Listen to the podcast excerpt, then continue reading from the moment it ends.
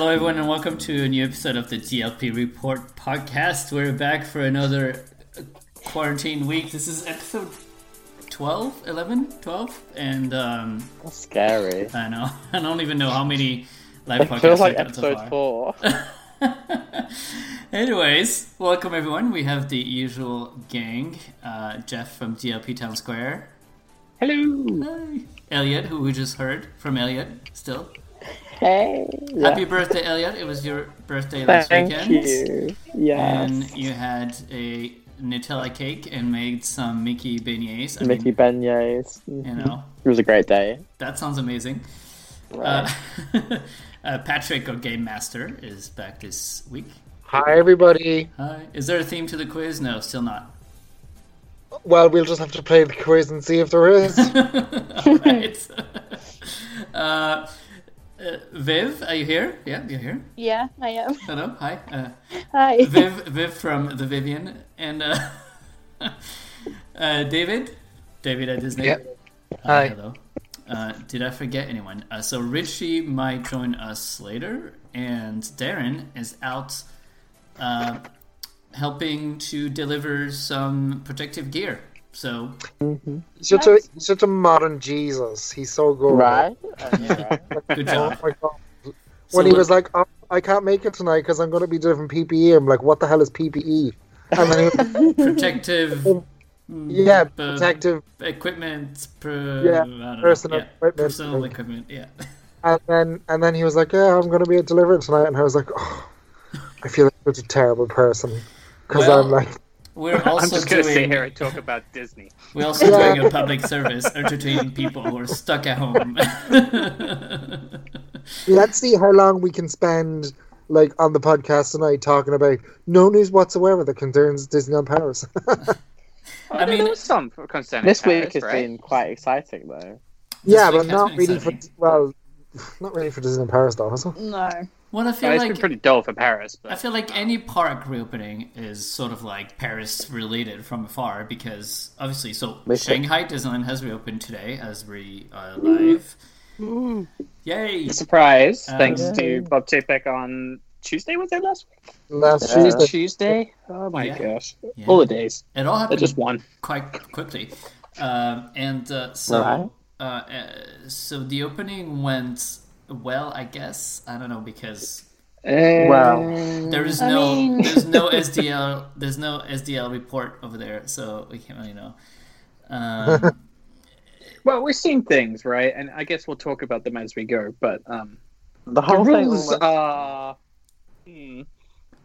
yeah, I mean, um, they had they had a nice little opening thing. I'm phantasmic. really surprised I kind of kind of they did because you know the way China is probably like not as used to Disney as maybe other countries would be, and so because of like the government and whatever, I was really impressed at how kind of they went full on to try and make it a big deal in the biggest way that they could, like to have like Phantasmic playing when they had all the characters come out, and I thought it was I thought it was actually like proper, like proper good. I thought it was the really good. marketing campaign leading up to the opening was really cute. Like they had that l- nice piece of music, like with a new character Yeah. every sort of returning back with their briefcase. and Yeah, everything. I, I like that. By, It was really by cute. 2019 Disneyland Paris, remember they did that New Year thing and they had them all twirling around with like blasts of colour. It reminded me a lot. But it's not. I because I thought that was actually quite a good campaign that Disneyland Paris did. No, because So- they, they use it um after every every guest who stays on site gets that emailed like we we loved having you thanks for coming at the end. Yeah, they just reused Yeah. all that footage. Yeah. Well, I think it's kind of nice. Although, are we allowed? I I, I, I don't want to be like a douche, but did we all see those videos and did we all see Belle? Yeah. Well, Asian Belle. Wow. Okay, Like, we're going. You're going there two minutes in. Yeah, yeah. Uh-huh. that, I, that, I don't like. I d- and I don't. And I and, and first of all, cast members love them. Like face characters have a really hard time, and I don't. Like I'm not being like nasty, but it's not the girl's fault. I'm just like, okay, so they very much casted someone who is not what Belle would usually look like, in the fact that she's very much like from Paris, China, more than Paris, France. If that makes sense. So like you know, Yeah, I mean, I, I thought that I th- I'm, I'm, I'm, not, I'm not having a go, but I'm just saying, okay, we I know Disney and Paris fans get really vocal about when X, Y, or Z face character doesn't have X, Y, or Z pers- like like personal trait or like like doesn't look a specific way. But I'm just like, well, it, it's kind of nice to know that because I know a lot of people rain down on Disneyland Paris and they're like, oh, this would never happen in America, blah blah blah blah blah. But like, it's nice to know that even though it shouldn't be happening, it's nice to know it's not just a problem that's relegated to Disneyland Paris. I've seen a parade. I've watched a video on YouTube where it's the um, um, Dreaming Up parade. Oh no, um, Happiness is Here parade. And Aladdin is very much not from where Aladdin should be. He's very much from Europe. And I'm I like, think okay, in- The only thing- Asia the only thing I parks, could they think have of- to have a lot of friends, you know, because Yeah, and Aladdin- also, and also, like I feel like a lot of maybe international cast members have gone home back in December or January when the whole pandemic they started um there. they were given four days to get on a flight back to Shanghai.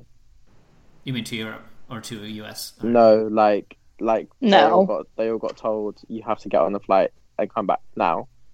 Oh, Yeah, So they- a bit- yeah. they did have, and, and at the end of the day, and Belle, I, from what I understand anyway, um, like the very like the super popular princesses in in Shanghai, from talking to cast members and from looking at like box office mojo and whatever, the biggest, the highest grossing princess film in China is uh, Tangled. So Rapunzel would be one that people want to see, or Frozen. So I'm like, okay, you'd like. I don't know. I just felt like maybe if you can't get the the cast member that has the kind of you know the way the, the the features that the character requires, you can just skip that character and just maybe not do yeah, that. it was it was if that makes definitely sense. an interesting choice. But I mean, you know, again, maybe when they shot the video, it was a week ago after they announced the opening, and whoever was available was available. You know, uh, I wonder if like think- you know all the all the fur characters might, might have the same friends or the same friend.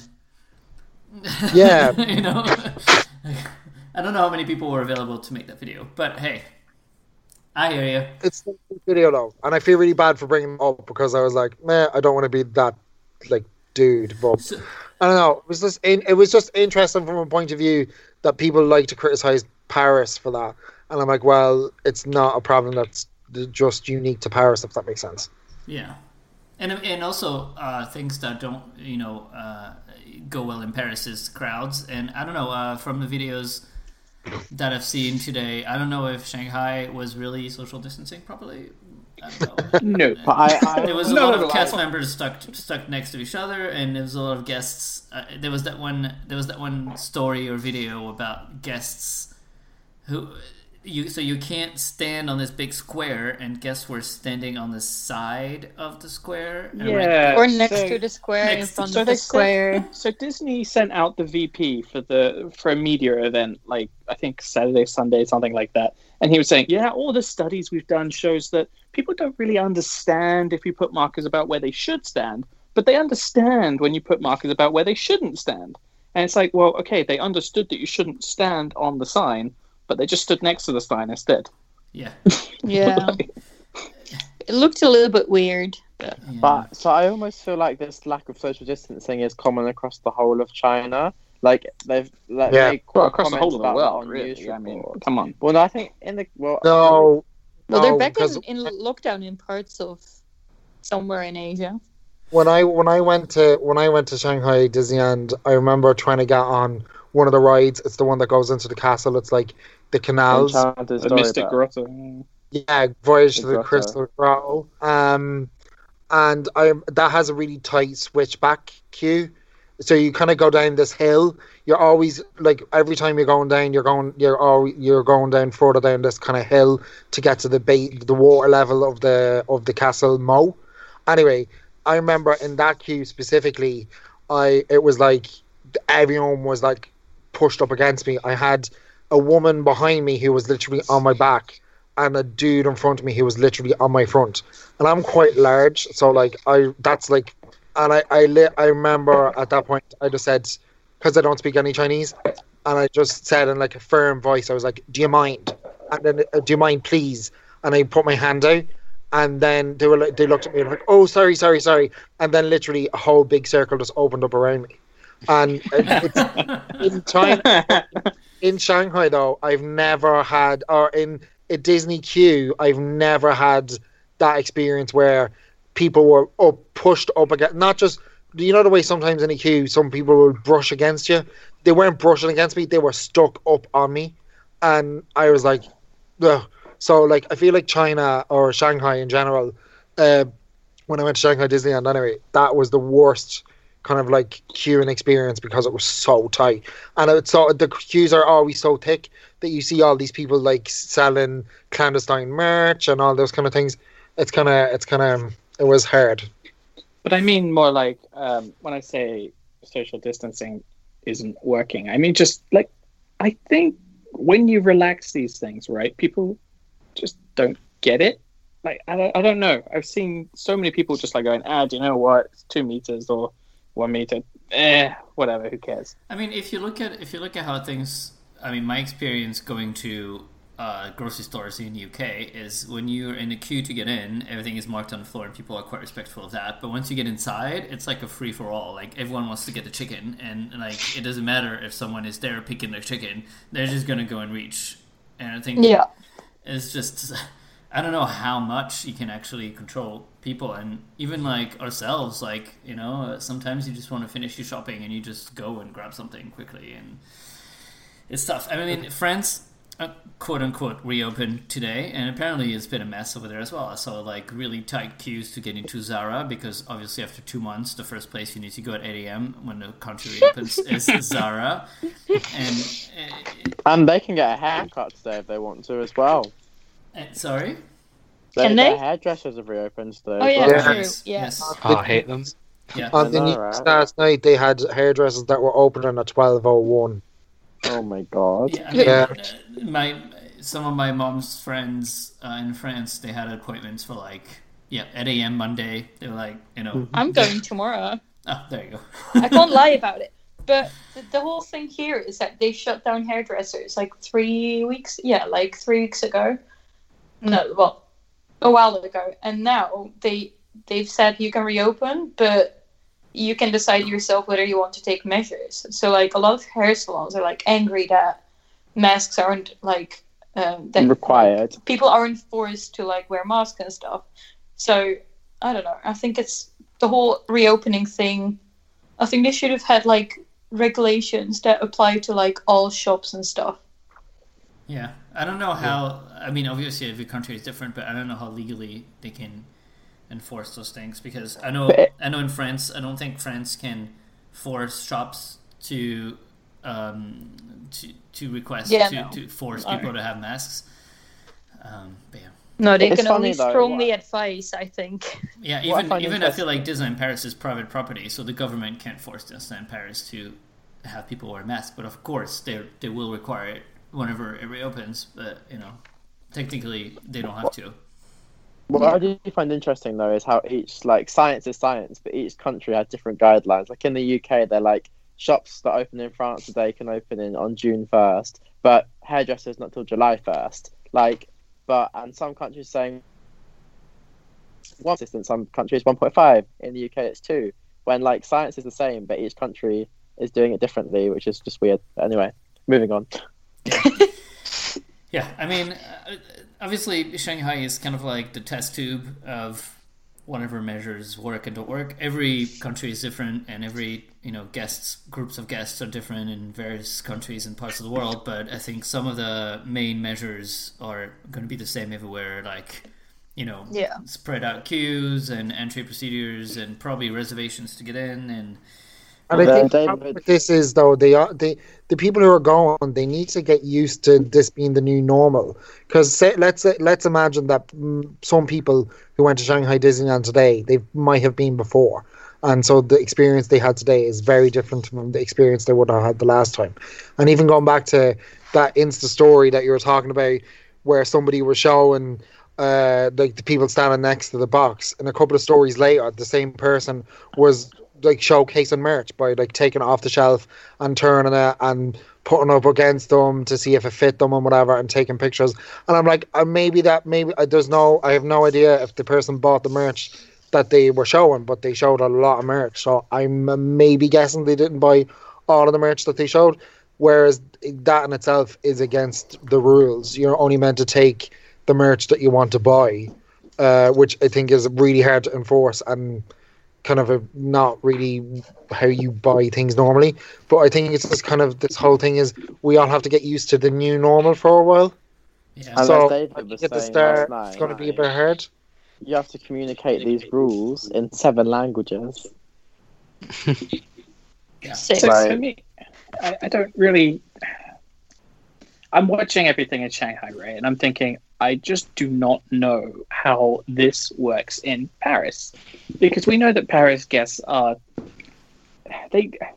It's The a rules are kind A of more like guidelines for them, um, and I mean, like can we even kinda- in Shanghai, yeah, Sorry, we can't yeah. even get Paris guests to stand not behind a fence. Never mind yeah. to stand Yeah. two meters apart. Do you know what I And mean? so you put like yellow boxes on the floor and saying, "This is where you stand if you want to see the show." But once all those boxes fill up, people still want to see the show. And in in Ch- uh, China, you kind of assume that maybe it's good enough to say, "Well, move on," and people will do it, or I don't know, something like The that. words the v, the In- SVP used was invite our guests back for the next performance. Yeah, Which, if someone was told that in Paris, they'd be like, "No, I'm watching it yeah, now." yeah. That that's exactly it, right? In Paris, But also, people in you say, Paris well, would no room, their they'll just go- kids. I'll make room. Yeah. yeah. So basically, what if I stand here? If I stand here, I can see. It's like, yeah, but it's yeah, it's not about you. It's about everybody else. Like, so uh, basically, in Paris, we can't have shows when it opens back up. I mean, Shanghai Yeah. doesn't have real shows, do they? They yeah, don't they have do. a lot. They do it. all the outdoor shows are running as normal. yeah, the Tai Yeah, Chi but thing, they- the castle stage thing, the But projections, they have a lot but of not. shows. I don't Like, see how think- Paris guests will stand in a box to watch a show. I mean, we've all been at Castle Stage during Halloween. Yeah. Yeah. Thing is, I think it would differ, like to be different for things. Because imagine if Star Wars season would be on, if they would reopen, it would be possible because the show is like so throughout the whole uh, production courtyard. People would really be able to like spread out. But a But you- princess, a princess waltz would never ever be able to be performed because people would just be like, "I've got a kid, so my kid has to see the show instead of you because you're an adult." Like I've I seen it the over parade, Facebook the parade already. route is yellow boxed as well. I think, right? So if you want to watch the, the little parade, you have to stand in But your with little that little parade, it's they don't release the times, and it's different times every day. So it's I can't wait like to a just ra- go to a Disney park and Oh, like how tell a Karen, sneaky. like, get back in your box. Yeah. so it's like random. That that parade float departs randomly several times throughout the day. That's smart. Oh, that's an interesting. That's an interesting Yeah. concept. And I think we've been talking about this last time when when like we were saying that. Yeah, you but know, Paris was doing that before they um.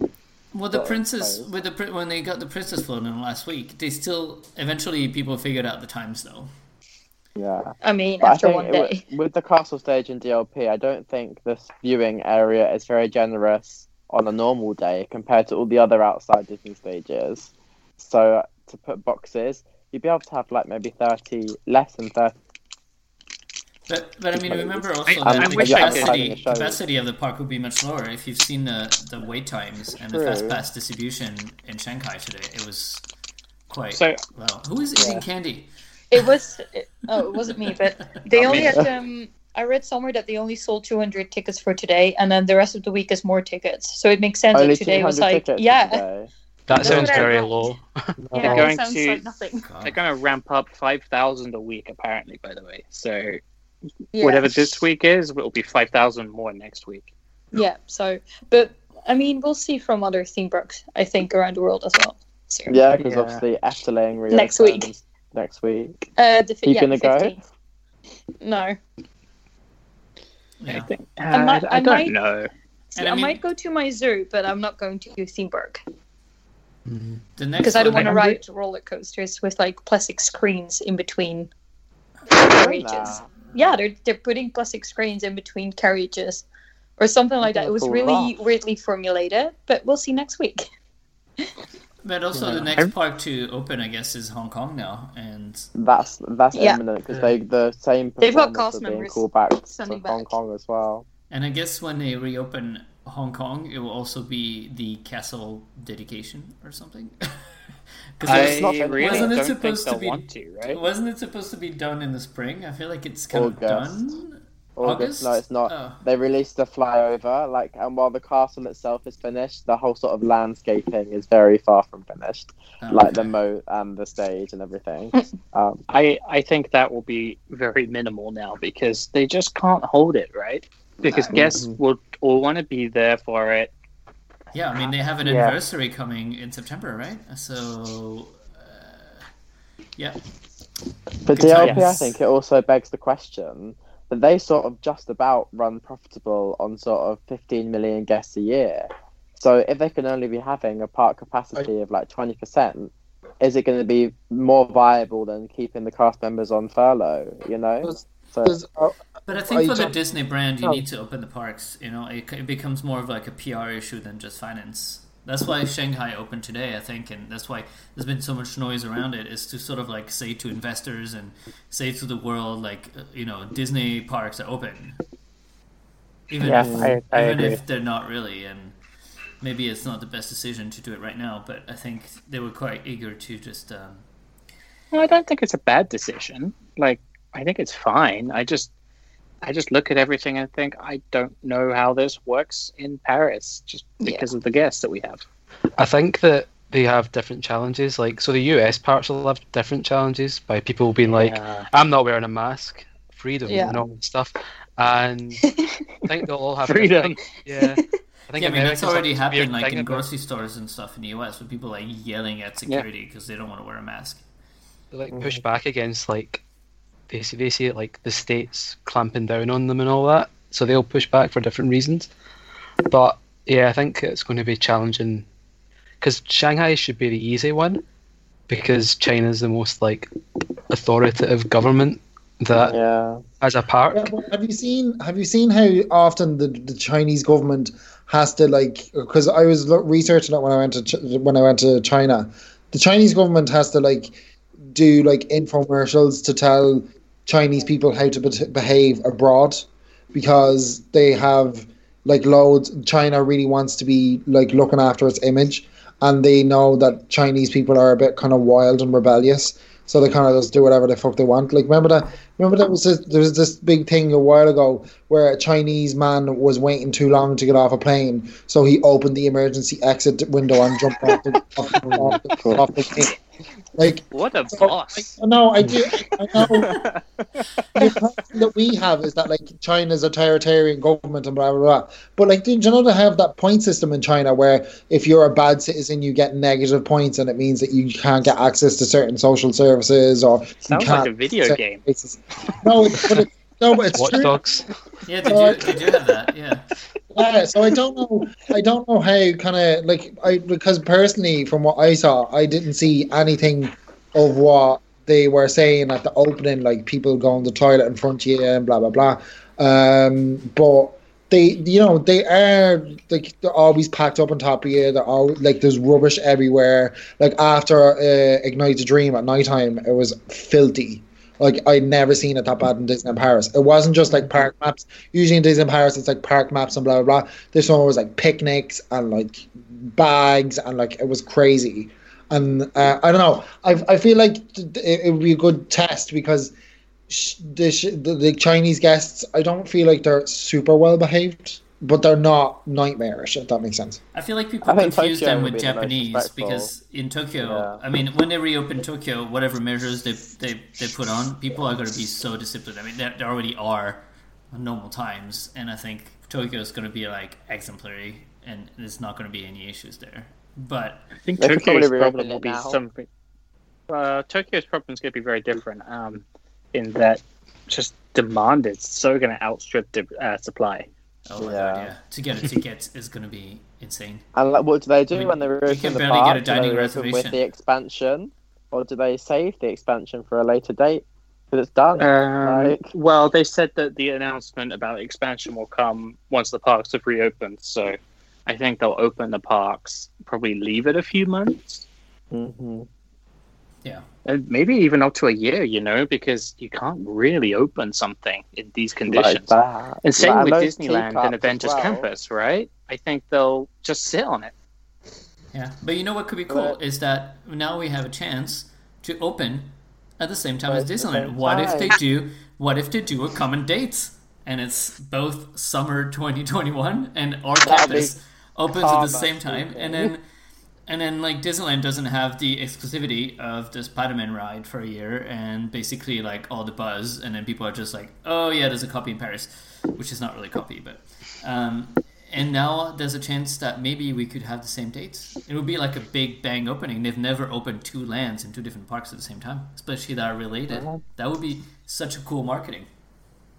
But hey, have they have they actually started construction, or was that like uh you mean on, on on our On the- campus? Um, yeah. I don't think I don't think it has started yet. Um, despite what you might have read online. So Cal- Um, California is nearly ready, but you know, I think the bigger problem in California is is that just opening it now is going to be an absolute disaster. I, I, I- Yeah, I there'll don't- be, no, there'll be zero. but return California is also not. They're not really shy in California of opening just at a random time of year. Rise of the Resistance opened in January. Right, because California has much more of a local crowd, and people are willing to go any time of year. Like if you open something in January in Paris, well, you've basically have wasted. you your- killed it. Yeah. you wasted your investment. and even if you open in like the fall, like with Christmas and Halloween in the middle, like why would you ever do that? Because people are coming anyway, Yeah. right? So really, like spring It's is spring, kind of like summer. Yeah. spring, summer, and early summer because then midsummer you have all the summer holidays. So why would you ever? Well, I mean, they've they've, they've done the till then. crazy before. Toy Story Playland was August opening. right, but But I feel like that was a delay. but also it's Toy Story, it's Toy Story Playland. I mean, That's kind of a big deal when it opened, though. Yeah. Yeah. Oh, Did we have the first It was- one? Yeah. yeah. Wow. Wow. They they also kind of screwed up because I mean, what was it? Toy Story three came out in June that year or something. It would have been really cool if they I feel like that was time. the plan, But eh. but Yeah, I mean, you know, yeah. Um, what is it called? Uh, seamless? No, I don't know. What is it called? synergy. Synergy. Synergy. Synergy. There you go. Synergy has never been really Disneyland Paris forte, is it? Like, yeah. But that's Frozen okay. season in Uh, January. yeah. It's because things Like- are just not ready in time, and so they can never plan to have any type of synergy. I just feel like I, I, would, love the teams in Shanghai. They seem to get stuff like this so right, like synergy. Like for example, when for the month of November, Anna and Elsa were the tickets for Shanghai Disneyland, and they had the like the Chip and Dale snacks that went live today. They had the Oh, Frozen stop sing along from the day the movie came out. Like, why are they? This park's been open for three years. Why are the teams there so good at getting this stuff, but it can't be done in Paris that's been open for thirty years almost? I feel like, I feel like Paris just needs to get a calendar with like events, and not just like you know Halloween type of events, like Like Disney small events. events. because- Paris needs to stop playing it so safe. Why do we sell Nutella cuff- muffins? Because people like Nutella and they like muffins. Like, come on. Like, Here's another shortbread cookie with Nutella in the shape of something else that we're promoting that season. And then at the end of the year, they'll say, "Oh, this year we created hundred new food and beverage offerings," and I'm like, "Yeah, but sixty-three of them were a Nutella cookie of some sort." Yeah, So exactly. Mm-hmm. it really counts it. All right. No, they like they like plan the Findale. season. They're like, it's Anna, but with Nutella. Okay, great. Like, that Chip and Dale acorn cookie looks so good. Even the Chip and Dale chicken wrap looked really good. Did you see like, they have also the acorn? Like the they look like Ferrero Rocher, but like as Yeah. I want acorn it all. I want it all. Bring it to Like- It looks and they so have the really oh cool It looks so popcorn buckets, and yeah, Yeah, and everyone those loves they did a really good good job on that. Yeah. So why in is it so Disneyland hard? Paris news this week, not much. Hotel Right. New York. Oh, Well, it's- it's not really Well, news. well, No, it's yeah. I news mean, that uh, the uh, opening is not happening on the 15th of June. I think Well, y'all I kind mean- of had a fair idea that that wasn't going to happen. Though. Yeah. yeah. I mean, yeah, all the reservations well, got pushed now. further, and I think the idea was still to have um, Hotel New York open when the park reopens. So I guess now they have more time to work on it. Um, but yeah, I don't know. There, there are rumors that they're I still think that's a mistake. they're trying to make a, a plan um, for a July reopening, but uh, obviously this is all up in the air. So let's see. What is it now? Mid May. We got to Yep. be really good as fan sites, by the way. When if we find out the times of these parades and stuff, we should be really we should make a conscious effort to not publish them because that's kind of the point. I agree. Like, and enjoy them ourselves every day. Exactly, because you know we will get them.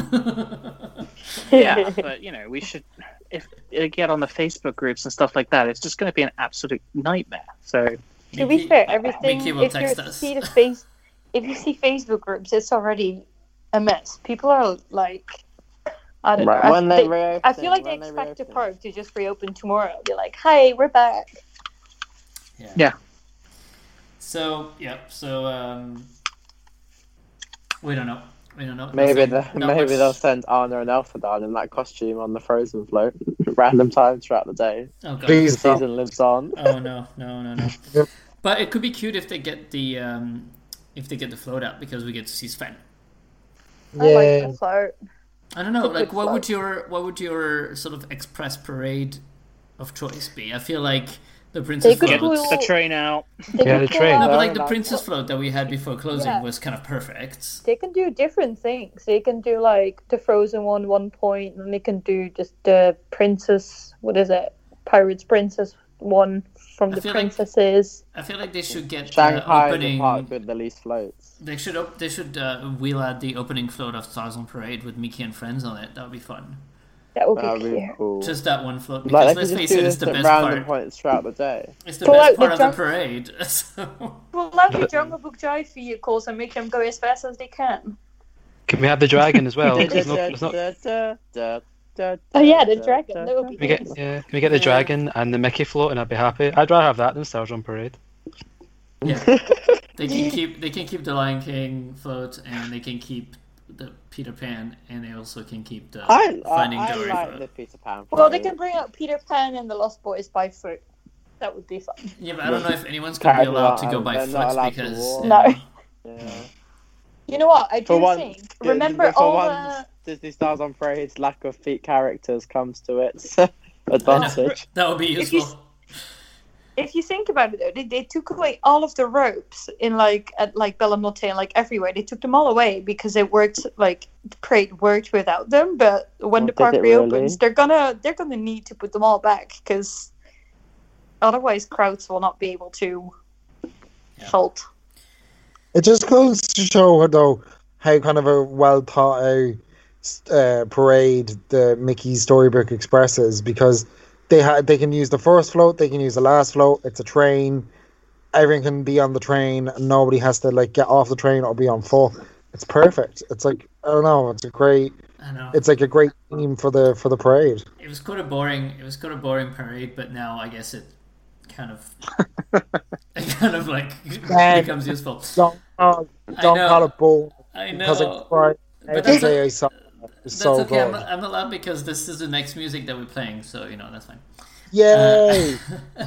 Not, Um, not that we can hear it, but no, you can hear it, but our listeners can. Uh, but the thing is, I, you know, like look at Paris on the last week. They've done such a really great job. Like they they brought out the champagne outfits for Auberge. They they had the princess happening float thing, and they've been really good at sort of like changing things last minute and creating things just a couple days before. But you So- think that's maybe? Did you think that's maybe so that they don't have guests complaining, and so that they just kind of they can save not having to give compensation to people, or do you, like because in, like Jeff says, Disneyland Paris loves to play it safe. So I feel like I I uh, because you know when you hear them always talking about guest experience, I'm like yeah, but guest experience is only really motivated by the fact if this is going to cost us money because people are going to complain, then we'll do it different. If that makes sense. I I don't find it really so. hard to They believe have that to the go- auberge comes back. They didn't have They to could- go that far, like with all They the could have just- They could have just shot Auberge. It could have just been like, okay, no princesses, no Auberge. But the fact they changed it is because they wanted people To pay It's more like- money. No, pay- not to pay more, but people Oh, who had more- booked Auberge that they could actually go to the restaurant, even though, like, they got the option to go. They could have said, like, they could cancel, but I think the Yeah. cynic me, the, the cynic in me, just thinks that they the reason why they changed that out is so that they could have people that would, yeah, they gave people the possibility to cancel, but they they still put something on so that they could still take money off people, if that makes sense. So the Yeah, they were syndicate, still they were still taking the sixty euro table, right? Well, of Yeah. course. sixty euro. Well, they didn't take new reservation. Like, I get, I get your point, but no new reservations were taken. So, like, many they of shut them down are prepaid. reservations for it. Yeah, true. But all those people could. They Um, they, they'd rather they keep hold no, they could. They got their money back if they didn't want to go. For Auberge.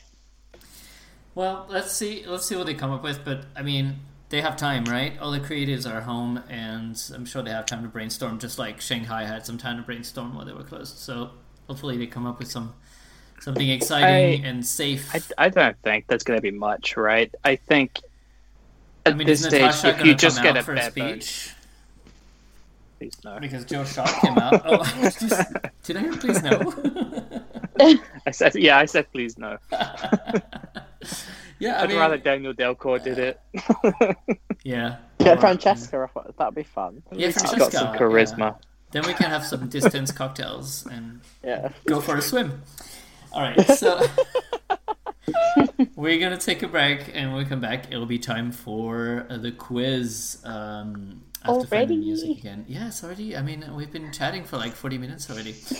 uh, so today we're playing all Shanghai Disneyland music, and there's not that much out there. So I've tried to pick all the all the fun all the fun ones.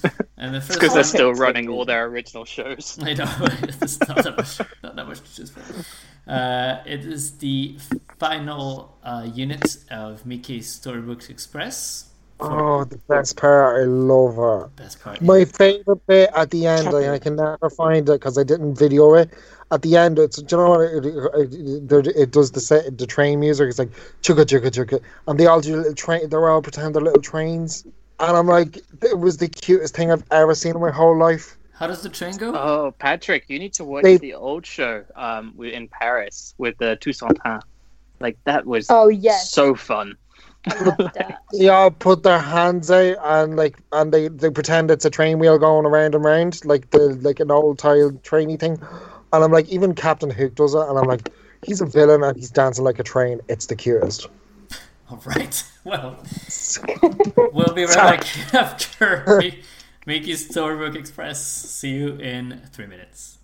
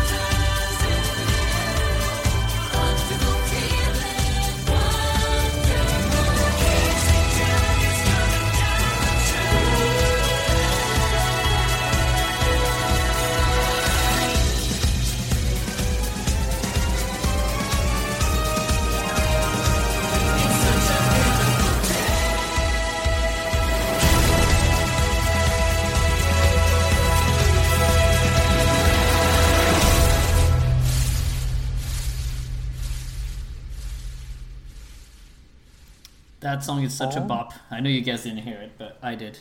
We heard it in our minds. Yeah, it's also the English version. It's like the full English version that I got from somewhere.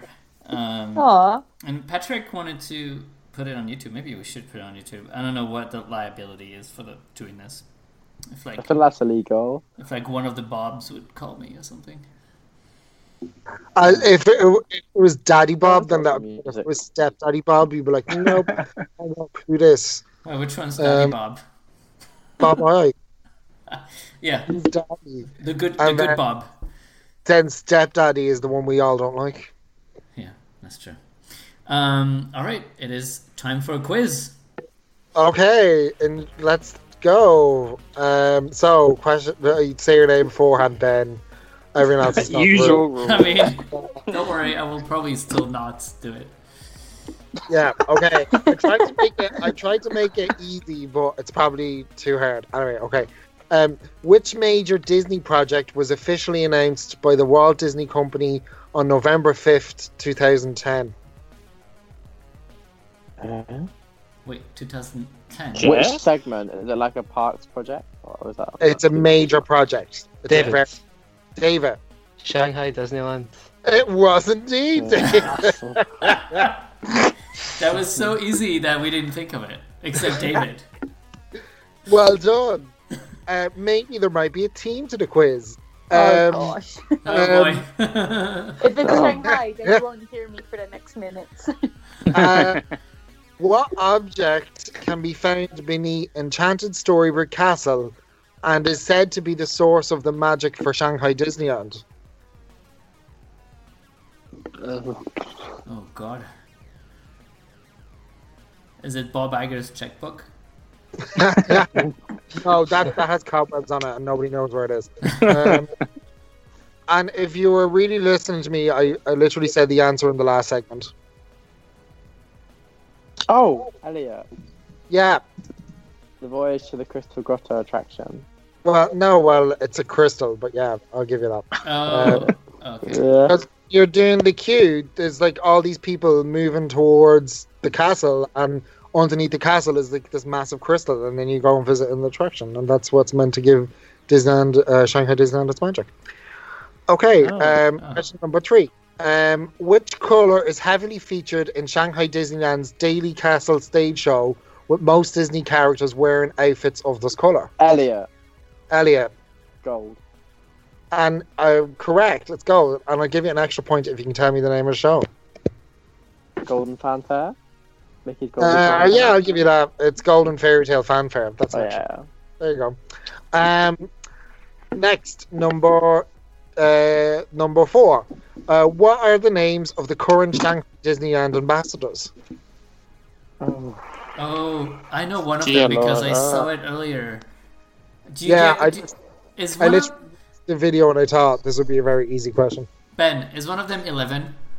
Yes, kind of a weird name, but go for it. Because isn't that the name from Oh, Stranger- Stranger Wait, Things? what? Stranger Things. And I was like, I know, I saw it on the video, and I was like, is this a joke? I wish I wish the other one was called Seven, so I'd be like, "Hi, I'm Seven," and "Hi, I'm 11. and we're Oh, good one. we're Yeah. ambassadors. And then you'd have them together with their But big don't they, don't they, choo- they choose their English names though, don't they? Because everyone at my uni, like, they choose an English name.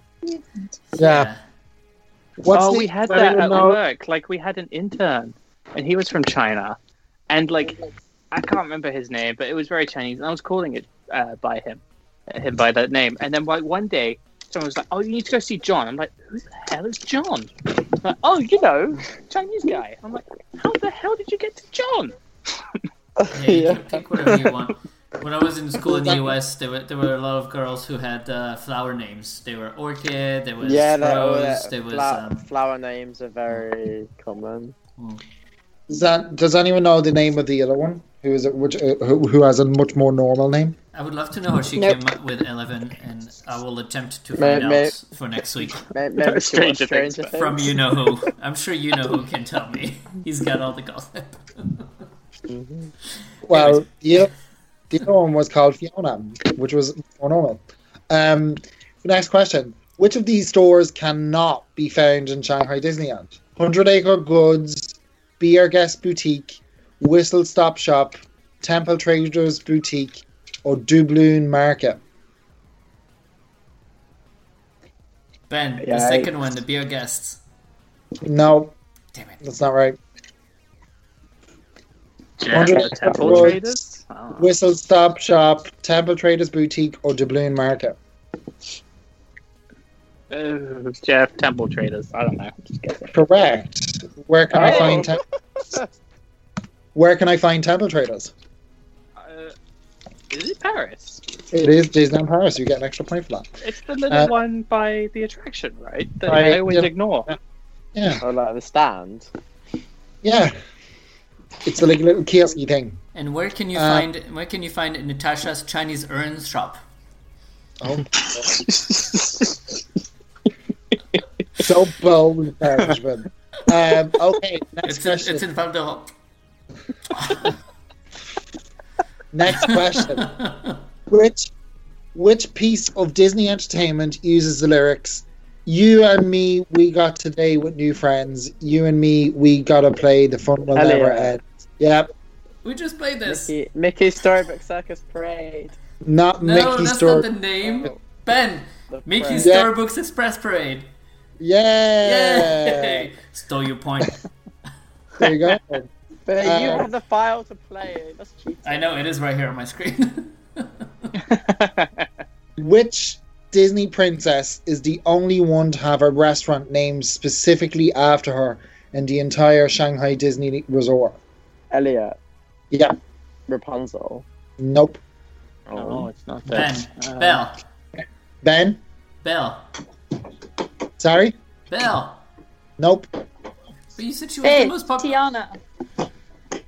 Nope. It's not Tiana. Oh. Eventually, we're gonna run out of princesses. That's princesses. Paris, Dave. Is it Snow White? Nope. Oh. David. What was the question again? David's just He's having a literally beer in the background. He's like, I heard princess, only I'm person who done. answer. So, um, which Disney princess is the only one to have a restaurant named specifically after her in the entire Shanghai Disney resort? Uh, Aurora. It is Aurora, correct. Wait, which one's that? Is it the one Um, in the castle? No, do you, well, I'll give David a point if you can tell me where it It's Is not in Shanghai Disneyland Hotel? It is indeed correct. Um, it's the fine dining establishment in the in the Shanghai Disneyland Hotel. Just to clarify my answer before anyone says uh, the Rapunzel. No, the Rapunzel restaurant is called Tangle Tree Tavern, so it doesn't have our sp- name specifically in it. Just so that's why I changed that as a wrong Before, answer. before we get hate mail. Yes. uh, on what day? Don't hate us. Well, um, uh, Miss Miss C says it's a very good restaurant and very fair price. What's going to be your nickname, Miss Miss C? In, in the chat. You guys have Oh wow! chat. I, I've never been, but I kind of want to go because I've seen it's like really like high. It's like really fancy gastronomy, gastronomy and stuff like that. And I heard it's not that expensive. Nothing go in to Shanghai Tangle is that This a very fair price, alright, yeah. So I only go to Um, Apparently, doesn't the Tangle Tree Tavern serve fish and chips? That's like, oh, put me off. Oh, when I went, I got uh, like this fried breaded chicken with like chilies and like noodles. It was lovely. But like, Um, doesn't it Good. have like the snuggly duckling? It's so it's called Tangle Tree Tavern, but it looks exactly like the Snuggly Duck one. Oh, maybe it's like too complicated a name. Yeah. That's kind of why I want to go there. I just that's really cool as an idea. I'm really happy they did that. I Can you ate just there. walk in and sing? I got a tree. Got a They have tree. like they have like wanted pictures for Flynn and Evan. It's great. That's so cool. Um, okay, I can't remember. Uh, so, by the way, we're at tie. David and Elliot, you're tied on three points. Jeff and Ben, you're tied on two points. And Vivian, let's go. You can do it. Um, um, Come on, Vivian, on, let's go. day, on what day will Shanghai Disneyland celebrate its fifth anniversary? Elliot, Jeff, Elliot, 16th of June 2021. correct. Damn. I'm I've kind of over the past I've had- I've found the past few days have taught me is that I'm dying to go, and I just can't wait. And I I genuinely feel like regardless of whatever happens, I'm go I'm definitely going to be tr- trying to get to Shanghai for its fifth anniversary because it'll be so cool. Um, okay, next question. In a change from traditional Disney parks layouts, Shanghai Disneyland features the first Tomorrowland to be what? Ben, Yep, to be on the left side correct. of the map. Correct. That's very correct. Um, who was president of Shanghai Disneyland on its opening day? Elliot. Uh, I think it was Jeff that got in there. It was Philippe Gas. It was. Mr. Colgate. Uh, Wow. Yeah. He's now he's been sent off now to a random holding company that we're not really sure what it does. Um, Why not? yeah, what um, happened to him? he's now in president Tokyo. of the company that manages the relationship between Imagineering and the Oriental Land Company, which we're Isn't not actually like- sure what they do. Doesn't that like run itself? Anyway, Right? Like, Sure. it's a place where people go get sent. You know? It's like they have tons of money, and Imagineering has tons of ideas, and I feel like they just don't really get along very well. But hey. It's basically the liaison between Disney and OLC. Okay, all right. Well. Okay, next question. Um, what is unique about the train station at Shanghai Disneyland? Ben, Elliot. Ben. it, it doesn't have a train. yeah, yeah. It's like Disneyland Paris. Why did they even bother? Did you just pick that question so you can make that pun? well, I feel like I had to because why couldn't I? I Um, wonder if and- they wanted to build a train and got told no. No, no, no, they didn't want to build a train. yeah, so why it was did they never build on the concept. But why did they build a train station? Couldn't they have thought of Because it back? looks cute. Then why did they put the hotel there? It's And- yeah, it's like the whole decorative thing, right? but so what the does it reason do? they didn't do the Aesthetics. it looks nice. Uh, Yeah, the if they idea decided was they that didn't want Chinese to build, people don't have the European or even American sort of fantasy of the history being dominated by steam rail. yeah, but uh, then in that case, I think okay, fair enough. Then build something else that's not a train station. Because if Like, they never put had any put the intent- hotel. But they've got train stations everywhere. Well, right now they're pretty happy to have it because characters can wave from it. Yeah. Literally. Maybe Um, it was a good investment. Yeah. and this is the last question. So Ben is on four, so is Elliot, and Jeff and David are tied on three. Um, what was the first major addition to Shanghai Disneyland Ben. open on April twenty Elliot. sixth, 2018? Ben? Uh, uh, Toy Story Land. Land? Playland? No, it's Toy Story Land. Correct. You're the winner. Oh my god, wow. Oh my god, it's the first time I win. Congratulations. I try. And you said 'cause your name every time. I I know. know. See, after after like two dozen shows, I'm starting to learn. I get double points for like actually following the rules of the game. Uh, no, uh, I tried to make because I know I, I just thought because of the day I was in it, I'd make a Shanghai one, but I tried to make it easy enough so that it wasn't too difficult. Yeah. So, because if you start digging into the details, I think no one, no one Nobody here would know- actually. I don't even know. Yeah, I don't really know. But I don't know. I feel like if anyone is considering it, I know a lot of people aren't, but if anyone is considering it, uh, it, even a part of like on the listener or whatever, if anyone's considering it, definitely go to Shanghai Disneyland because it's so good. It's really, really good. Well, I still have my ticket for October. Yeah, Did you buy yeah, a ticket already? Sorry, Did you buy your ticket already?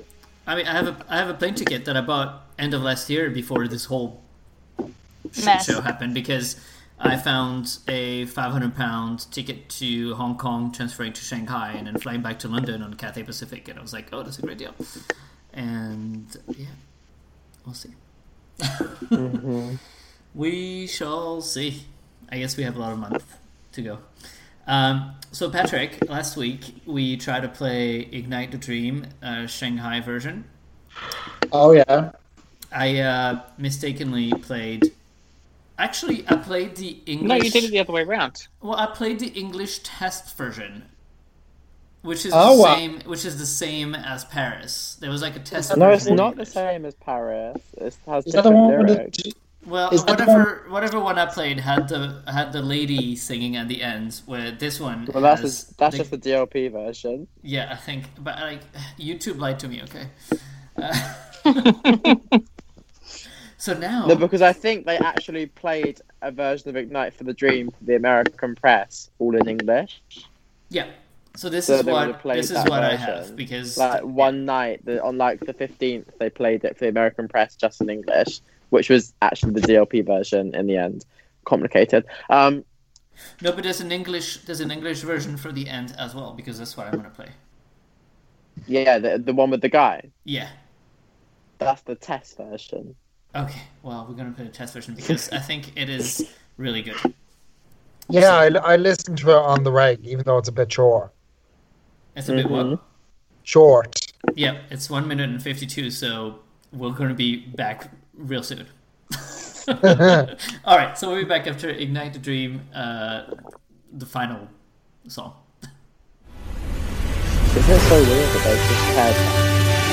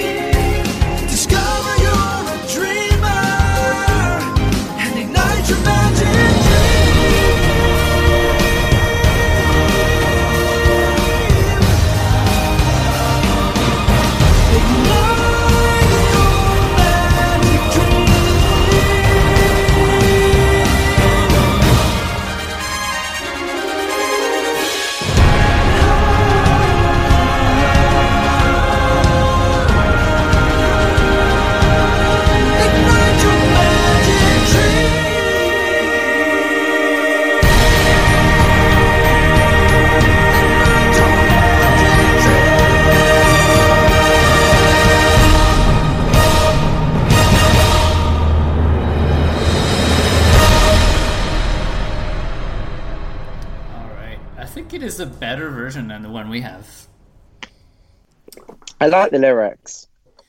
Well, it says the name of the show, but again, so is mm-hmm. so does ours. It, it's so confusing. But d- does, does does Illuminations have Illuminations in the song? No, No, Illumination says ignite a magic dream. which I don't understand because if you're gonna re-record the song for Paris, can't you just fit in like Illuminate the night. illuminations? That could work. No, I feel like the show was was named at the last minute because Illumination still is a weird name to me. But I feel like they were going to call it something else. And then for some reason, the two things we got for the 25th anniversary, or like the everything they did, the naming was just so simple. Disney Stars on Parade. Happy anniversary, Disneyland Paris. But then again, you'd have to deal with so many different crowds from all across Europe. It's always the same But, problem yeah. with Disneyland Paris is that the guests are so spread out from all those different cultures. It's still Europe, but I mean, you know, you have to make sure everyone understands what's going on, and I don't know, yeah. But yeah, Illuminations Math. already had a show in Epcot, so that was kind of a dumb idea. A choice. Capital N, with capital N. Mm, right. Even like Ignite the Night or something. Yeah, but I feel I think like ignite doesn't really quite work with the French or with most people who don't really speak English very well. It's kind of a hard word. But then like Illuminations isn't Like, slow. particularly easy to say Yeah. for a French person. No, but Illumin- illumination, illumination is a French word. Hmm. Uh, You know. So anyway, is this the illumination bashing segment? Yay! Let's all because like that's it's easier to like like just take a shot when we're not talking about Illuminations. Let's get the shots out. Patrick. Let's Also- all say let's all say one thing we don't like about illuminations. I really Everything. I think Illuminations Oh, is after the not as bad dreams as everyone says. this week. And. I saw I saw Disney Dreams a lot, and I didn't really get it to be honest. But Sorry. so there you go. I'm gonna I'm I'm like I'm I'm, I'm I I appreciate that people like it, but Disney Dreams is not my favorite. So sorry. So there's a nice there's a nice thing for Disney Illuminations. Tough crowd. Uh, Speechless. I don't I, That like, happened. I no, but you see, the thing is, when you grow a bit older, you, c- I kind of like if people like things that I don't like, I don't really care because I like what I like, and I don't have to convince other people that they're wrong and blah blah blah. I'm like, I, I appreciate that people enjoy the dreams. I particularly don't particularly have a massive esteem that everyone seems to have for it, but like, I'm cool for you. Like, good. There is there is there is definitely like a technology part of Dreams that it was the first show to be that way. So if you were around at the time that it debuted, it was kind of like you know, I mean, how often Whoa. how often does Disney in Paris get something so innovative and the first one to get it? You know, we usually we get copies or we get things that are inspired by things that have been done already somewhere else. So that was just a really big breakthrough, and I think people really love the show for that reason. Mm-hmm. Also, and also the story really took you somewhere. Like you were, it's like you had just watched a little movie. And the And show it's a was wonderful so- collection of songs. Yeah, so custom as well. It fit the markets really well. It had the great dialogue. It was made from scratch for the castle. It had the best properties selected for all the audiences across Europe. It was very, such a European themed show as well, especially when it started. It was sort of Mary Poppins. Oh my god, when it everything. started without Peter Frozen. Pan, London, no Frozen, no, and That it was all was good. European properties like Tangle from Jer, etc. Yeah, Merida. It's really good. Merida from Scotland. That's it's really bit. good. hmm yeah. Merida Oh. sucks in that show. Well, hopefully for the thirtieth we get a good show. Let's see. But I, but I don't have faith. 'cause I almost feel like Dreams was really that the only show that they made so from scratch. Like Happily Ever After has custom mapping bits, but it's not. It's like a lot of it's just custom maquettes that cover the castle in different themes. It's not necessarily custom animation. You know what I mean? And a lot of the ha- and animation Happily Ever After sort of takes place just in that triangle and it's pre-existing clips. So I'm not sure if since Dreams they've really, apart from in Tokyo, obviously, they've really made a show so from scratch. Yeah, I don't know. I, I really hope that they don't just budget cut whatever's next. Like, I feel like it's an easy thing to budget cut. I think I what I don't like about Illumination and some of the later show that they've done is that they use the technology a lot to sort of like flatten the castle into a flat screen so they can project pieces of a movie on it. And like this is not this is not how you play with the technology. I mean, it's, it's fine, but I mean, you know, just put a big white screen in front of the castle and play a movie. Then I like when they really play with the architecture and make it dance, Like, make it move, make it of my, shake. or even in Dreams when like Rapunzel's tower shoots up and suddenly it's so dark it looks like you're looking at Rapunzel's tower. Yeah. You know, like, Yeah.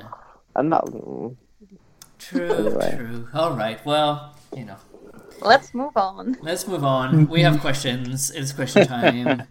So we Let's- have. A lot of questions. Do we?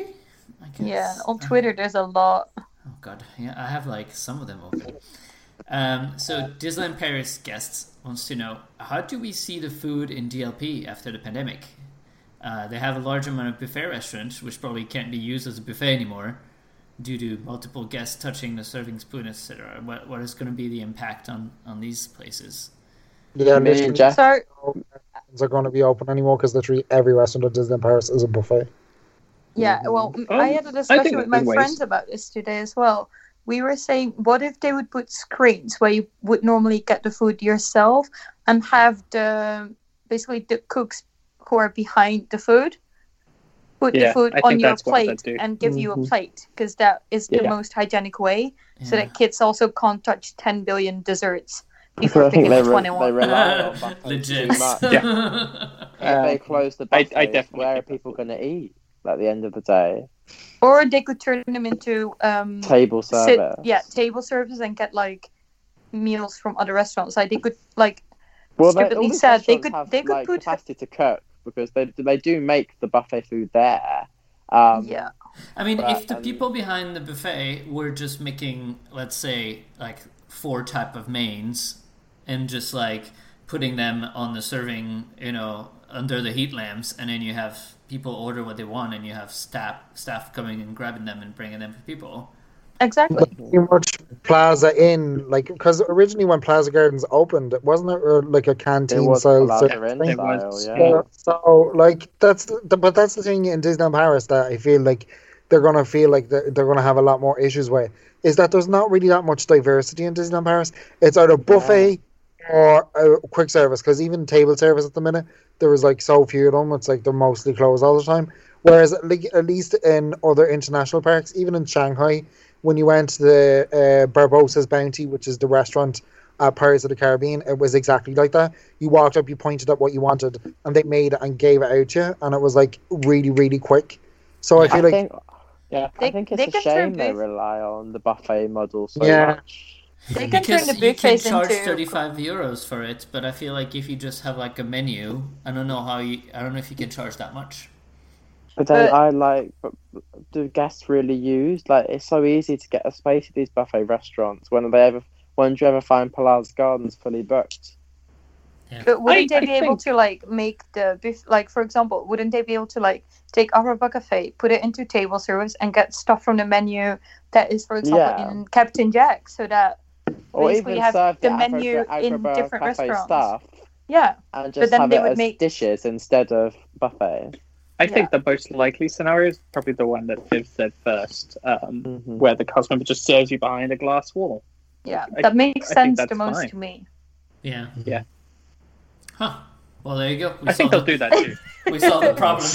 So put big, big screens. But like, I, I wish they would move away from the buffet model because like, Plaza, like stuff like Agrabah Cafe, would be a really nice restaurant if it was actually a restaurant serving that style food. Like I don't know. Yeah.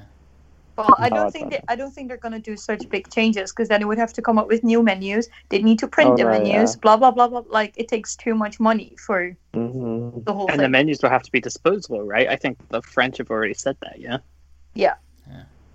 Raz, Razmat has on the on the chat says the the virus might actually save Cowboy Cookout from its sad buffet existence. Really true. That's they true. should turn that There back is, into. there is one They should really turn that back virus. into quick service because Yeah, I I, think Cowboy is one of the biggest spaces for quick service. Yeah, and I mean, Just I I mean, mean, a lot of space to queue, right, as well? Because Yeah. it's got that Yeah, central section. quick service actually, I don't think will be that much impacted as long as they manage to control the queues. Um, but of course, the Mm. queues already go out the door, so now they're just going to go out the land. I guess. But then in Uh, places like I, I think that'll be fine. it's quite flat. Like it's a bit of a rectangle, you know, where it's oblong. So how I- are the people gonna sort of distance, you know? For quick service, they can do it like they do here with shops. If the the queue line is well full with the one and a half meter space, they can shut the door and have the customer stood outside. And then when Then the guest leaves, they put in a new person in the group inside. If that you makes have a blueprint for how Hakuna works through the, the summer meal they did last year, where they had some people True. outside, then you queued inside, and then you got taken to a table. Exactly. I, I think that will work. Yeah. Also, they should bring back that menu because I would likely pay more for that Hakuna menu than the normal Hakuna menu. Very true. So Even that I'm not there's too no- worried about queues, though, right? Even if there's no characters, like I would take the vegan summer menu from last year ten times over the one they've got now.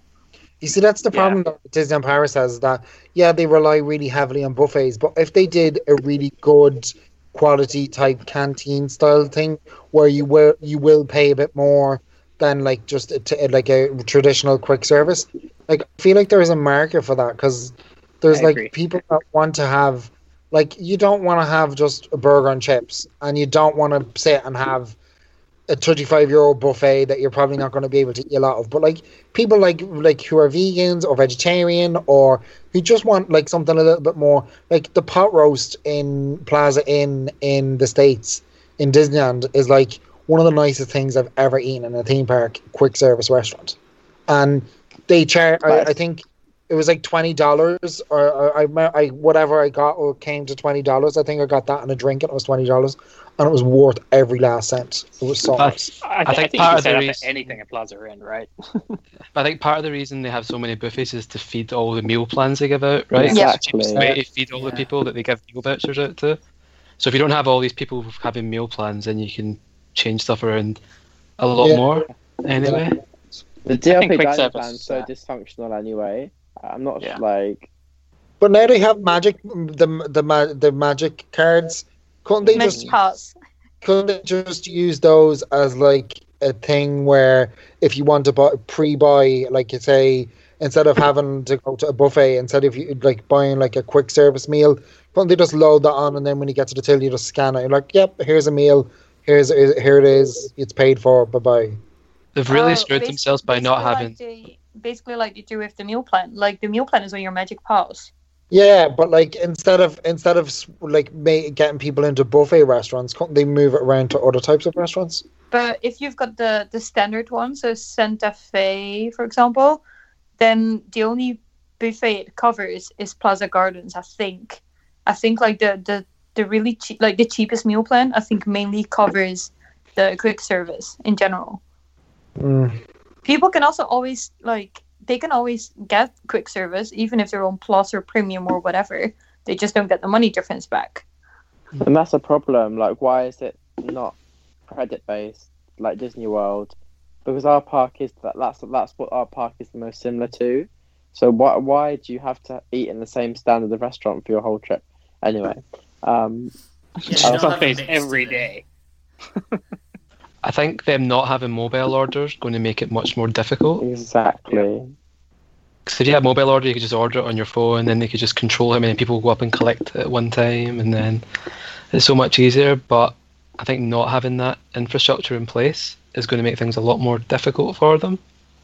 Yeah, this is where they're They- gonna go and find, now find they an off-the-shelf to mobile have- order solution. Yeah, this is where they prefer to have Windows XP running the 92 software and just building an app Oh, around stop. that would building an app that would be compatible with 25 year old software that they have instead of actually spending money and updating it to what they should be doing and not just what they, they can do because they found 20 quid down the back of a sofa and that's what they have to build an app.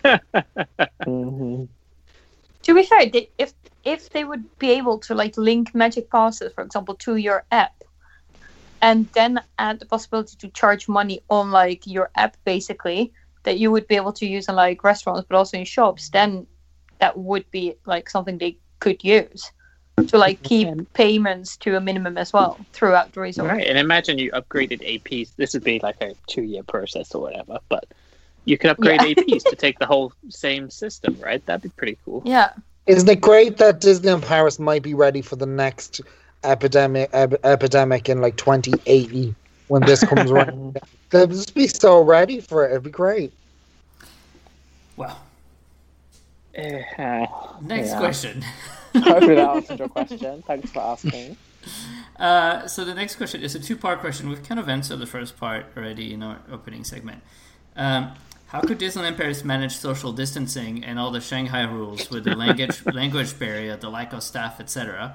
And second part of the question, question: Would this be a good time to ban smoking in the parks forever? Since Yes. you know you have to wear a mask. uh, well, yeah, a but it should be yes banned on the already. smoking one. The French will find a way to smoke through a mask. Don't worry. They'll make a little hole in the middle. yeah. Uh, yeah, I mean, I don't know. Social distancing, I feel like, is going to take a lot of policing, but I don't think that European guests are any worse than like Disney World guests. I don't know. What do you guys think? See, the only thing I'm worried about, which is mentioned in that question as well, saying lack of staff, considering all the CDDs are almost done.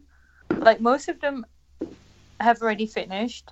A lot of them finished in June, so by the time the park reopens, Disney will. I don't. I don't think they'll have enough staff to work out the measures the same way Shanghai does, with like having characters surrounded by a group of cast members to prevent people to run to them and stuff. I don't think they've got enough. But ca- but And they're on a capacity will be hiring much slower, as though. well. Capacity will be lower, and I feel like the characters are just going to be on top of things anyway. You know, I don't know.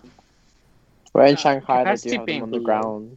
I mean, they could put Yeah. them on Royal Castle stage and stuff like that, but they would still need like a group of guests or, or whatever in front of that stage to prevent, or like just shut the freaking gates of the, of it so people can't run on it. Yeah, And Shanghai also has a lot of cast members just in the park with signs, just standing there saying Yeah. "Stay Yeah. apart." Uh, But like, I, I, I- bet, I bet labor in Shanghai Yeah. is a lot cheaper. I don't I don't know what the labor market is like, but I imagine a lot of it is because they can probably get away with employing people for a lot less than they can in Paris. Let me Google Right, but Paris has to overcome the same problem. Exactly. That's like that's the thing I worry with. Like considering with parades already in general, even if Disney would put out like in Paris, if they would put out a train like in Shanghai, they would need a lot, a lot, a lot of guest flow to like have people in their boxes or whatever they would find out like make. People in boxes. Yeah. So yeah, the minimum wage in. Shanghai is three hundred and sixty nine dollars. per month. Yeah. Jeez, that's that's like a fifth of what I'm getting. A fourth. But I mean, also, the cost of living is different over there, but yeah.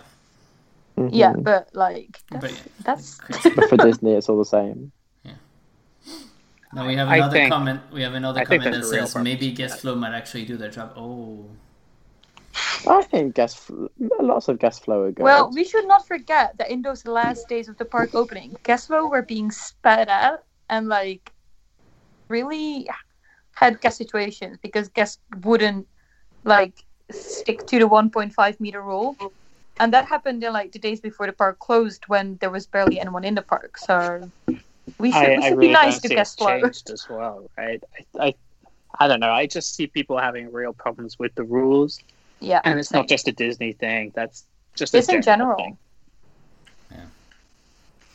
well. But obviously, and Disney yeah, don't want to be liable for anything. Definitely, it'll be right? interesting to see if they keep the smoking areas open and if people are going to just go and smoke and then put their mask back on and you know, you know. um, And there's definitely less than a meter apart in there. Yeah. Yeah. Except the Discoveryland one, that's big. and blowing stuff into the air. as where's well, the is that- Discoveryland one? Um, next Behind- like next behind to Videopolis, where you have to start the like the cut to Small World. Oh, okay, okay, yeah. All right. Um, so the next question is from Ash. Hey, Ash.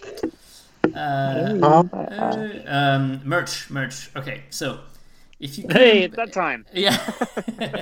Triple shots. If you have your bingo card, if you have your bingo card, take it out because now we're talking about merch. Um, if you could import a best of selection of food and merchandise from other Disney resorts to DLP, what would it be?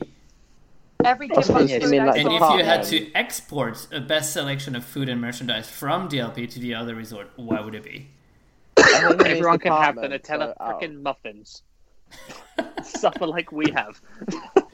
I would I would literally import every single Chip and Dale food item I saw today because those all look delicious, and I'd export probably every type of shortbread with Nutella in it, I would like to No, but- import Yeah. except the to, except the Jessie one because we gotta keep one, right? yeah. I think I think I think if I were to import one, it would be you know those like um you know those pass holders that they have in Tokyo? Where like Yes. all So I have one. Ooh, yeah, I st- I think if they made them even just a slightly bit bigger and to try and sell them to um, to like Europeans, if they made them a slightly bit larger and sold them as like a little park bag that you could put your phone in and your your annual pass and your money and then have it as like just like your favorite like try it out with Mickey, Minnie, and then let, like, bring up the, the other Like the rest Fab of Five. And then afterwards, if they or if it works, like just boom, and you can have your favorite character with you all day. I feel like that. Would, I feel like I feel like that's a thing that would definitely work. Because when you see anyone who goes to Tokyo Disneyland, they all come back with it and they're all saying it's the best thing since sliced bread. So I feel like, I and I feel like Europe is kind of like a mix between kind of Asia and America. So like it might work. Yeah. Yeah. I feel like for food, I would like to import the upside down pineapple cake with Dole Whip from Magic Kingdom. And also from Magic Kingdom, the tater tots covered in chicken and blue cheese. But I mean, Sounds good. I know, strangely, they're not from Disneyland. Um, and uh, for merch, I when I went to um, Tokyo, I got this hoodie, which is just simple black, has like ten little dots of yellow and red and white, and um, the hood has Mickey ears in it, like made of fabric, and it's just like really simple. It doesn't say, it doesn't say Tokyo Disney on it. It doesn't say anything actually on it at all. But it's just like a Mickey hoodie, and it looks really cute. and people think it usually it's Germany because it has like some red and white and yellow stripes. um, but uh, yeah, I feel like Disneyland Paris needs to have more like nice merchandise that don't scream Disneyland Paris because then I don't know you don't always want to wear it like back home you know? It's cool to wear Yeah. at the parks but yeah. And as far as exporting I don't know. I think um, I think the um, merchandise uh, limited edition collections are pretty cool. Like people have really great ideas when they finally started to let them do it. Like all the keys and and some of the uh, some of the books and and all that stuff. I think it's kind of nice, and I feel like they don't really have that kind of collectible in the U.S. parks, for example, that are just made after their attractions, like series of collectible. And uh, yeah. Yeah, they're re- they're really cool actually. Regis, Regis is doing a great job. Hi, Regis. Yeah, he is. But yeah, I don't know. You know, One person. you know what? I would really want to import the fleece spirit jerseys from the Disney Cruise Line because they look soft as hell, and I want one. Yeah. and so, can you only buy it on the boat? yeah, yeah, they're only on, they're only on the ships. Interesting. I feel like these days everything's on, on Shop Disney. Since remember we get those like Disneyland mm-hmm. Resort spirit jerseys in Paris, Oh yes. and the Paris Disney Store of all places, and Dis- and Shop Disney as well, right? Did we have them? Yeah, And, uh, yeah, and and- And in London. London, oh yeah, okay. Maybe they had extra stock. Um, boop, boop, boop. Uh, so we have another question. Are you gonna be refunding or extending tickets bought on good faith your partner? I'm just kidding. It's cool. I, I answered that, by the way. personally will refund your ticket. I mean, So at this point, asked- I feel like maybe we should all pull together to refund this guy's tickets, so he stop asking if he can have his tickets refunded. No, I know. I authorize should- I authorize Disneyland Paris to refund this guy. but he he he tagged Picnic right. If he bought it through Picnic, he needs to contact Picnic and not Disneyland Paris. yeah, mm-hmm. yeah, So there you go. If he's listening, there's your answer. Contact he's them. not listening. but I think I think he I think he has, and Picnic has said no. Like, what happens is those resellers they probably buy like packs of tickets and then they resell them through their platform, and so it's a Um, resale, so they can you- just. Well, Dutch Uh, theme I think parks Picnic make is UK, right? Yeah, I think so. Uh, he needs to get in touch with the travel ombudsman. There you go. Because in Dutch, Dutch theme parks just make like they all extend like they talked with all resellers and it just extended the duration of the I, tickets am with pretty four sure months. by default they all are extended anyway. But yeah, till June 2020, 21, 2021. That the 30th of June, something like that. hmm Google it. But um, I think the issue with this guy is that he wants to go after June 2021. No, I feel. Well, then that's not our problem. That's Sorry. okay. I mean, it's not our problem anyway. Yeah, it's not a problem to begin with, but yeah. Uh, we have another question from Ask Ash from Ask. Ash is asking a question. Okay, I had a glass of wine before the show, but still. Um, what did we think of the reopening ceremony in Shanghai, and would we like to see something similar happen here in DLP when our time comes? And if we do, which characters should be in it?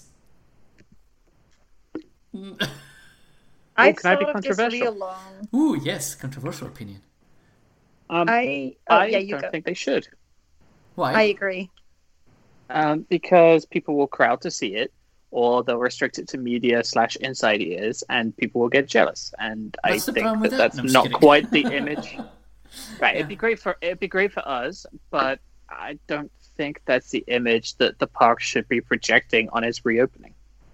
Also, I don't think again Paris has um the space to like properly put people to watch something like that. If that makes sense. But couldn't they just Yeah. have, couldn't they just have characters waving from Main Street Station? Yeah, but then it would be a show. But yes, I would see that as an Well, alternative. Shanghai, really Definitely. Shanghai didn't well, really have a show. I mean, they walked out But and they were like, Shanghai has a lot more space in that front courtyard because obviously they don't have the Disneyland Hotel there, so they could really space the guests out. Yeah, Let's But move I'd be in Disneyland favor Hotel of- and I think I said I'd be it in earlier favor as of well. them like doing. I they think could they do like could, they could reopening easily they could bring back um On into the Mickey's park. wave like Mickey's waving goodbye as well at the end of the park day. yeah, that'd be nice. Yeah, Especially since we don't have because fireworks. there's no, there is no, there's, Yeah. there's no balcony um on the front side for us. What? Well, We don't have. Uh, yeah, that's not. That's true. But you can get up there. You can. yeah, but how's Mickey Yeah, gonna get like- up there like with a with a Yeah. Okay. Fine. with a cherry picker? Uh, Yeah. But I think you could do like a welcome back season or a welcome home season or something, and do like something on Castle Stage for a few months. That'd be kind of cool. Well, you know, they could uh, be repainting the train right now. You know, the spring train. Who's who's opening? Oh, candy? that would be nice. Not me. Not me. God, no. Are they, they, are they repainting Well, somebody. the train? Are they, Ben? sorry. Are they repainting the train? Oh no, that was No, just a was that was just a, that. a suggestion because you know like- that train that train is about eighty three years old and it has been through six paint jobs or ten paint jobs already. I'm I'm surprised it even still moves because it must be so heavy from the paint.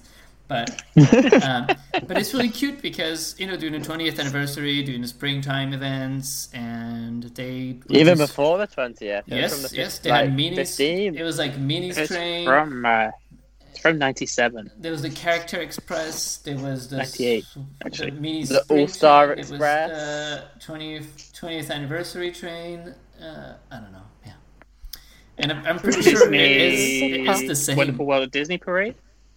Oh, was it on the parade? Yeah, Wonderful Yeah. World of Disney Parade. Well, they could. Um, I don't know. Give it a new paint Could- job, like an some kind of Disneyland Paris theme or something. And if they put every wagon to a different lands, they could paint them different colors and have characters for each of the lands. that would be nice. Could they do a small show inside Videopolis? And space Mm. everyone out where they were sitting and only have certain tables? I don't think so because they can't do inside shows most likely like Shanghai. Well, if you There's that- don't have, if you have people every two rows, no. Especially, it would probably have to be like a castle stage show with people in their boxes, right? yeah, Shanghai's because I, not allowed to do inside shows. I think Videopolis is impossible because it's also a dining area. So if they would want to use Videopolis to like the maximum level capacity for food, I think that would be a better way for them to save it at this moment. Hmm. It's more just if they're only going to be able to do every second table anyway. Do you know what I mean? It's always going to be at max capacity, probably, just because of that. And they have to I keep don't Videopolis as a dining location because where else are you going to eat in Videopolis in Discoveryland? I mean, Well, you, can still, also- you can still eat I there, also- still have a show as well. Do you know what I mean? If you You make don't- it a show area, it's also going to be difficult to calculate capacity because it would mean everyone has to enter through the same door and leave through the same door. Yeah. Like you can't have two because that was the issue before as well. They had shut down all doors of Videopolis except like the main entrance one. So even if you wanted to pee, you literally had to walk all the way around. Oh, and, like, Oh, yeah, I remember enter- doing like- that. I was really mad when that happened because I just really needed to pee. But yeah, it it's was it, right it's path. It it sounds really Great story. impossible to have a show. well, you can't really have a show, a dining area, and a toilet in one building and have it like Yeah. calculated easily. I don't think. Oh. Yeah, it's tricky. Well, I guess I guess we'll find out soon enough, or I don't know, Someday. someday. uh, so we're gonna take another break, and when we come back, we have it's not it's the same type of question we had last week, and it's gonna be what is your fondest Disney Oh, the memory. memory?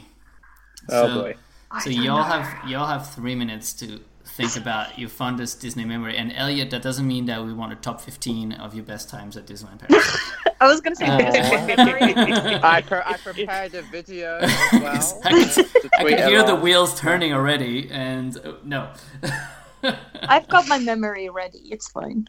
I'm prepared. All right, and in the meantime, we're going to be listening. So, um, when Shanghai Disneyland opened, they had this great album that was sort of like a compilation of music from Shanghai Disneyland. I'm not exactly sure where this one is used, but it is a jazzy version of Be Our Guest, and it is played Oh, somewhere. It, sorry, It's from uh, Mickey Avenue Mickey Avenue, yeah. Mickey Avenue. Well, there you go.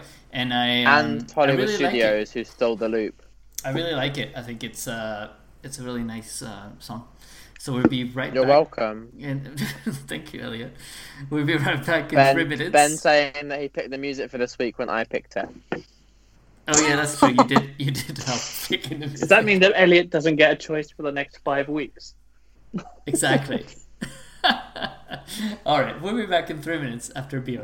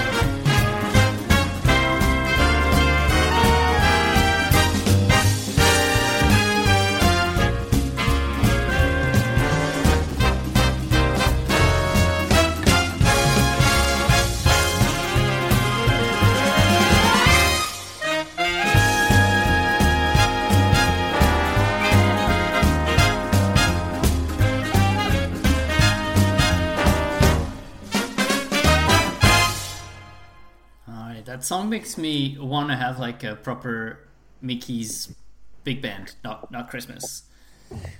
Oh, Christmas big band. Well, Right, like, uh, but like a non-Christmas version. I feel like we should have a Mickey's big band all year, and then it turns to Christmas. Isn't that how it was in um, in Disney Sea?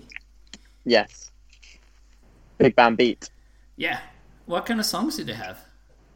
Like Exactly rem- the same. It, it was just like um, sing, sing, sing, stuff like that. Oh, so it wasn't like Yeah. music from other Disney. movies and No, properties. no, no, no. It was it was very much like um, Mickey's Christmas Big Band, and I really think that that could be a cool use of Studio Theatre one day. So you know.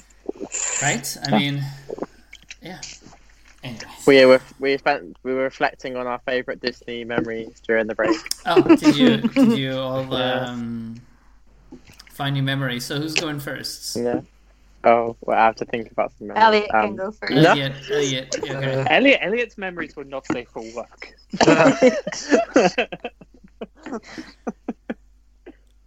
All right, Elliot. So, 99 would be, I think, uh, the, uh, I don't You know. were born then. No, I mean like 99 going down. Um, Oh. I feel like the first walking into Disneyland, walking into Magic Kingdom, and walking into DLP for the first time would be my three equal number ones. oh, but we're talking about Disneyland Paris memories, right? I mean, Oh, Yeah. okay. Um, mm, Okay. I I'll go re- first. okay, okay, okay, okay. Okay. Run Disney in 2017. Yeah, Oh, that was Run a it- good one. Run Disney in 2017 was probably one of the best times I've ever had in Disneyland Paris. Like the characters were fab, everyone was there. It was a great atmosphere. The route was great. The music was great. It was just a great time. Yeah, that was a great day. If I had to nice. choose one, if I had to choose like one, I have like a hundred highlights, obviously. All right, who's next? Patrick. Oh, um, um, I feel I don't even know to be honest. I can't even pick out one. I think the really good thing about, like we said last week, it's like when you go to Disneyland Paris and you meet, because sometimes it's different with different people, and sometimes it's a big group, and sometimes it's a small group. It's just like yeah, I I feel like if I picked one, I don't know if there's one that could really sum it all up, but it's just getting to meet so many nice people and just having a nice time and. I can't even. I really can't even think of one. I'm so bored. You know, Patrick, this I have one that I think we have in common is, and I know it's so cliche to say that you had the best time at, at Pirates and Princesses, but there was, you know, obviously we've all had like 16 trips for that season because you know over the two years. But during the first season, I think it was towards the end of the season. Uh, there was this one day. It was warm. It was sunny, and we all had brought some tiaras, and everyone was wearing them. Even Seb and you and Ash and um, I think like Darren was around. Um, I'm Yeah. sure Elliot was around. I'm, I don't know. Everyone. Jeff, you Who's were that? maybe here as I well. must, I- I I was have been there, here. You must. I, mean, I just feel like there were so many people around, um, and we just had the best time. All we did all day was just uh, standing. Try and take selfies with Betty Rose. Yeah, and we did like six times. You know, like it was never enough. Um, and all the characters, and we were just like those stalkers. and you know, we all ended up like sunburned and thirsty and just dying at the other day. But it was just like really fun. It was a, Yeah. a really fun day, and it's funny because it wasn't, um, you know, like like you said, Patrick. It was just like being with everyone, and obviously the shows are fun and the music and everything that contributed a lot. But you know, it's not like we didn't do any attractions and and really really didn't do much else that day. Um, so sometimes, and that's why that's why I'm excited for the parks to reopen is because you know it's not just about the attractions and and how much you can do in one day and stuff, but just like being there and just being in the park and having a good time with friends. Um, and since I'm here, I have a second one, but it's more of a you know personal one. Is uh, uh, something that the Disneyland Paris comms people did when we had the 25th anniversary press event, and obviously this was all amazing and all, but middle of the day, uh, we were asked to follow them down Main streets, and it was because we had like an impromptu meeting that wasn't on the calendar originally, and they made us get into um, Salon, Salon Mickey, Mickey. and Catherine Powell was just standing there waiting for us.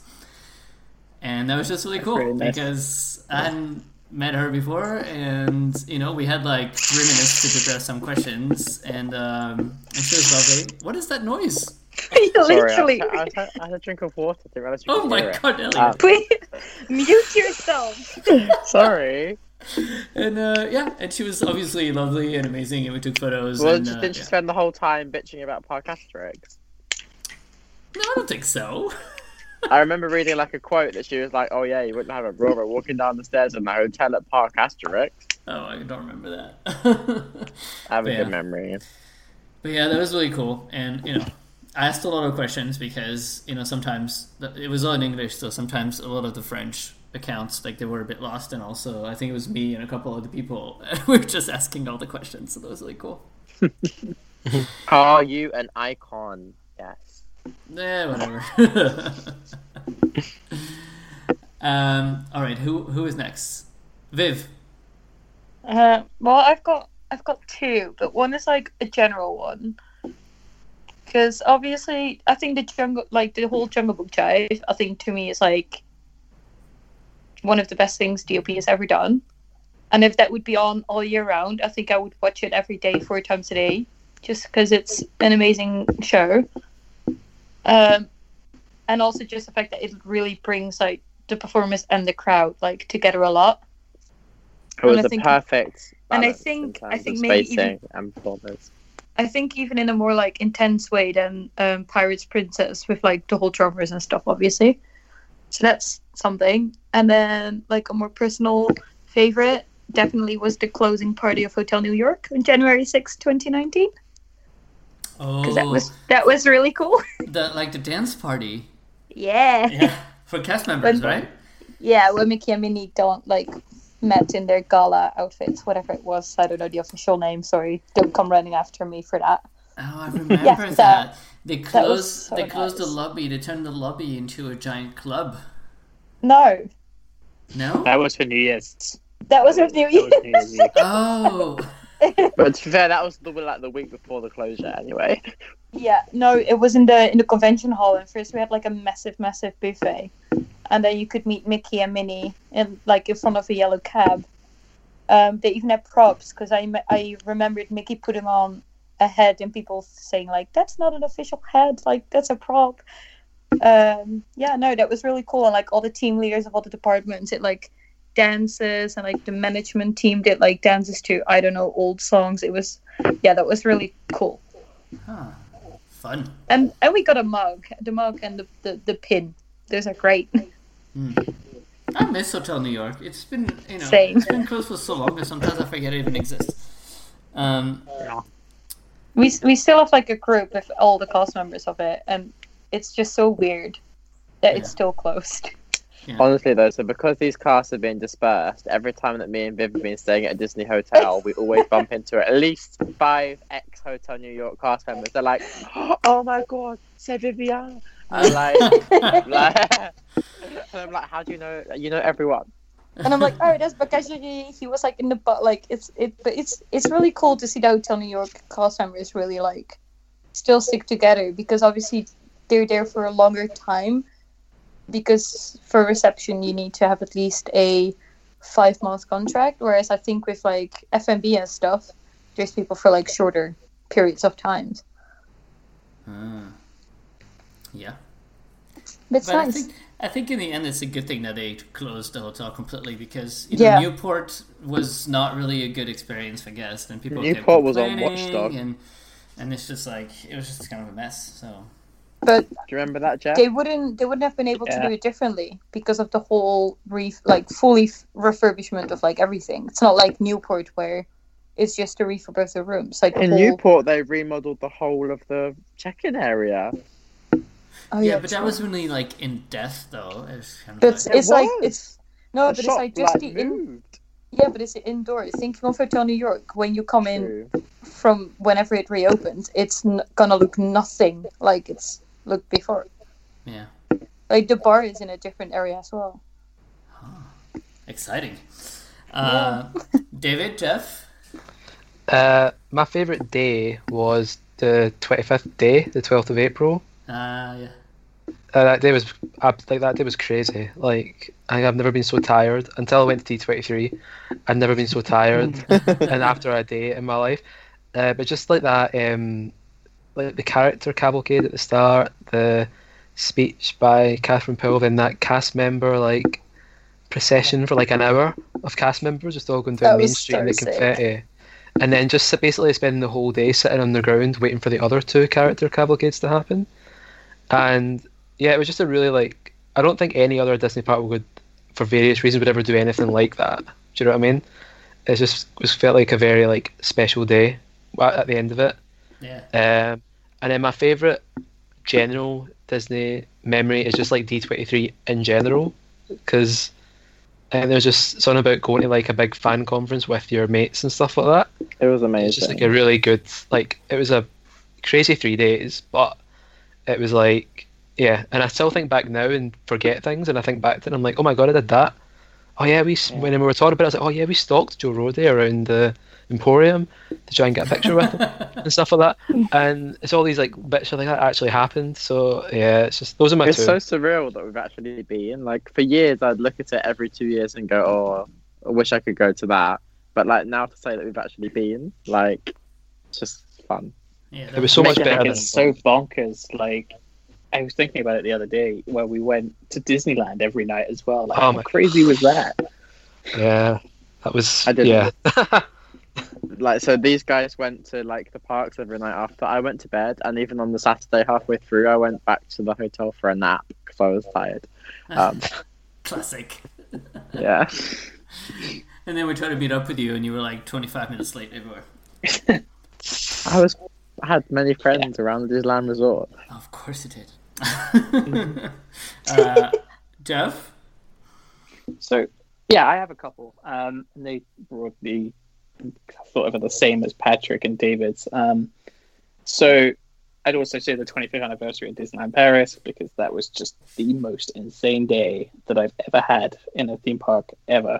Just getting there early, the atmosphere, everything was amazing. Um, and then I think also part of that was just how many people who I have become friends with uh, were in the park on the same Oh. day because you know you've got everybody there and it's a really nice atmosphere and you say hi and you have chats and you catch up and it's really cool. And for that reason i also say any season launch day is just so much fun because you get all sorts of really cool people just going to the park on that day.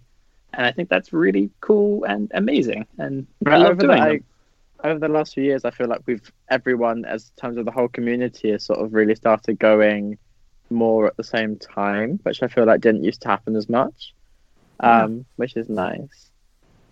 Yeah.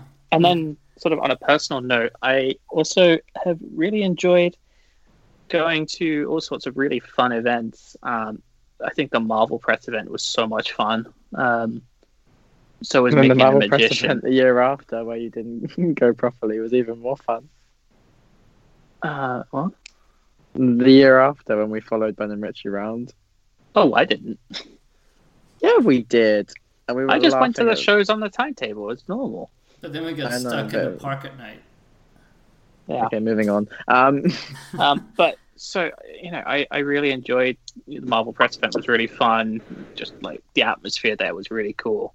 Mickey and the Magician also really fun, um, and you get these really cool experiences that you know. I I realize how fortunate I am that there are not many people that get to do these kind of experiences, and even in those moments, you just remember that you know this is really cool, and you're so lucky to be able to do that. Yeah, that's true. Is is um Mickey and the Magician uh, the time that there was the uh, drunk Periscope? Uh, yeah, so that happened, um, and so that was at about three a.m. And I had I was up at about six forty-five, and I already deleted it. Um, but people saw it in that three hours. I didn't see noticed. it back in the day. I don't know what happens, but it's, Wish I it's saw become that. it's become legendary. It wasn't like anything bad though. It was Yeah.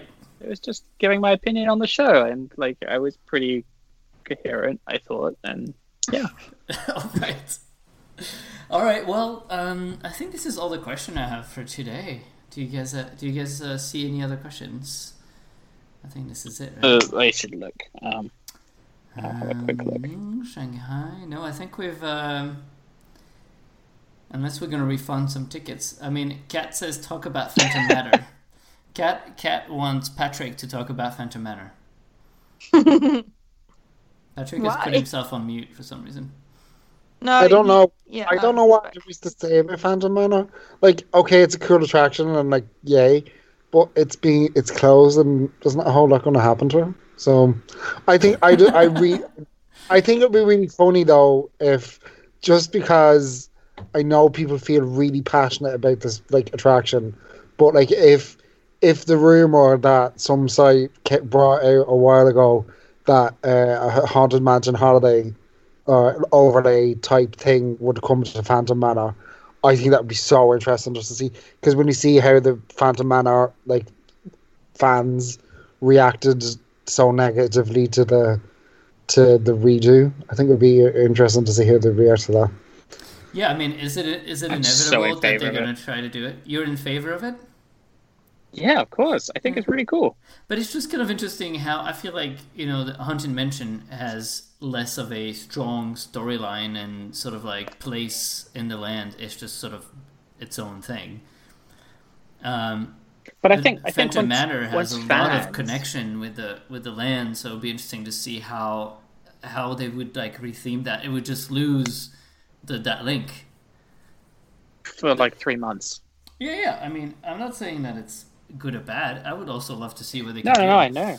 Um, Uh, but the same, I the same sort of happened at Disneyland, right? So when they first did it, people were like, "Oh my gosh, you can't change the haunted mansion," and then people were like, "Oh, it's actually pretty good." And okay, it's only three months a year, so I can live with this. Yeah. But like David said, we our resort is a bit weird because lots of aspects are very similar to Walt Disney World, but then we also have like a quite a like a, a kind of a localish kind of like there are a lot of people like from the UK or France or the Netherlands or wherever that will come multiple times a year.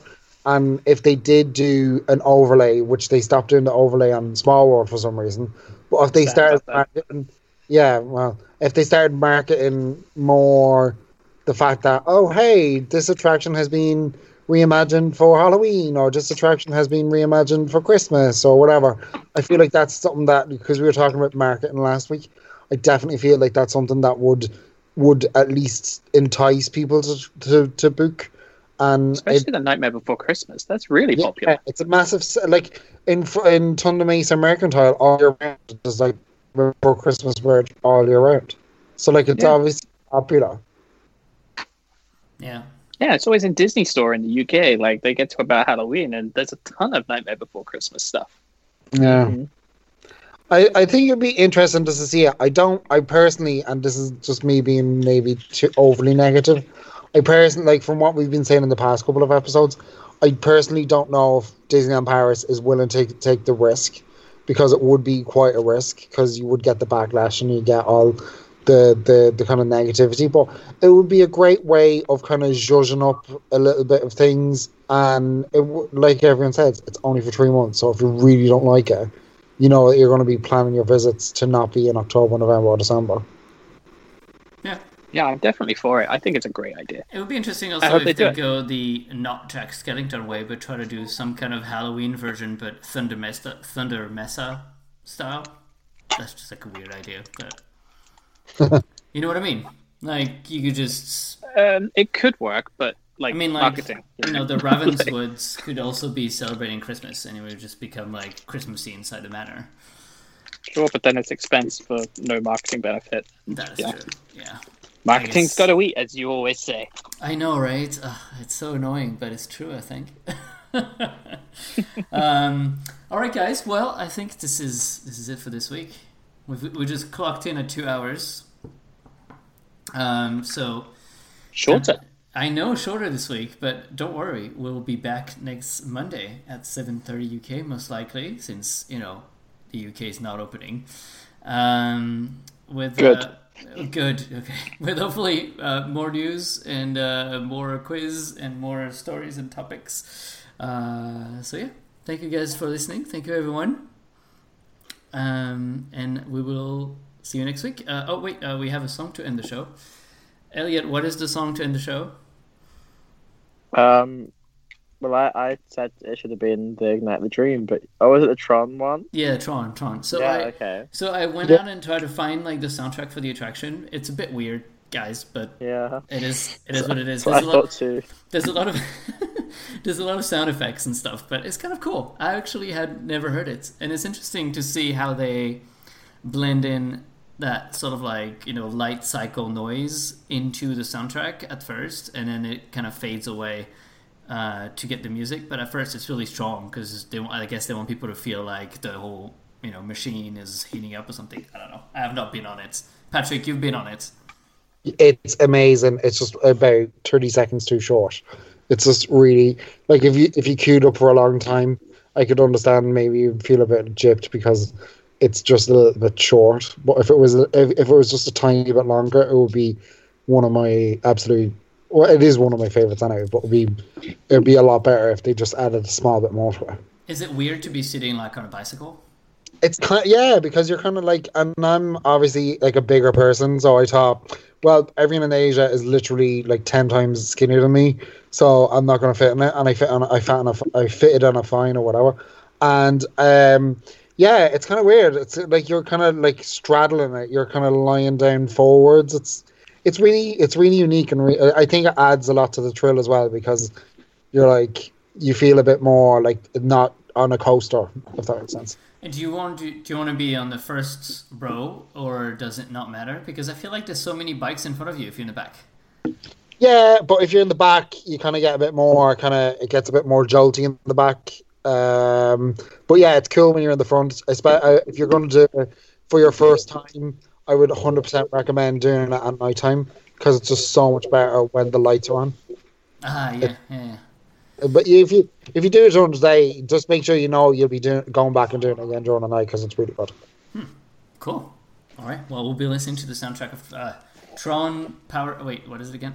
Light Tron Cycle Power. Light Cycle Power Equal Run. power run. Gee, That should have about, been a question. talking about a long attraction name, but it was already a, a question last week. No, Uh, Uh, I feel like we've had it. I feel like we've had a question about this. Anyways, all right, guys. Thank you so much for listening. Stay safe, and um, we will see you next week.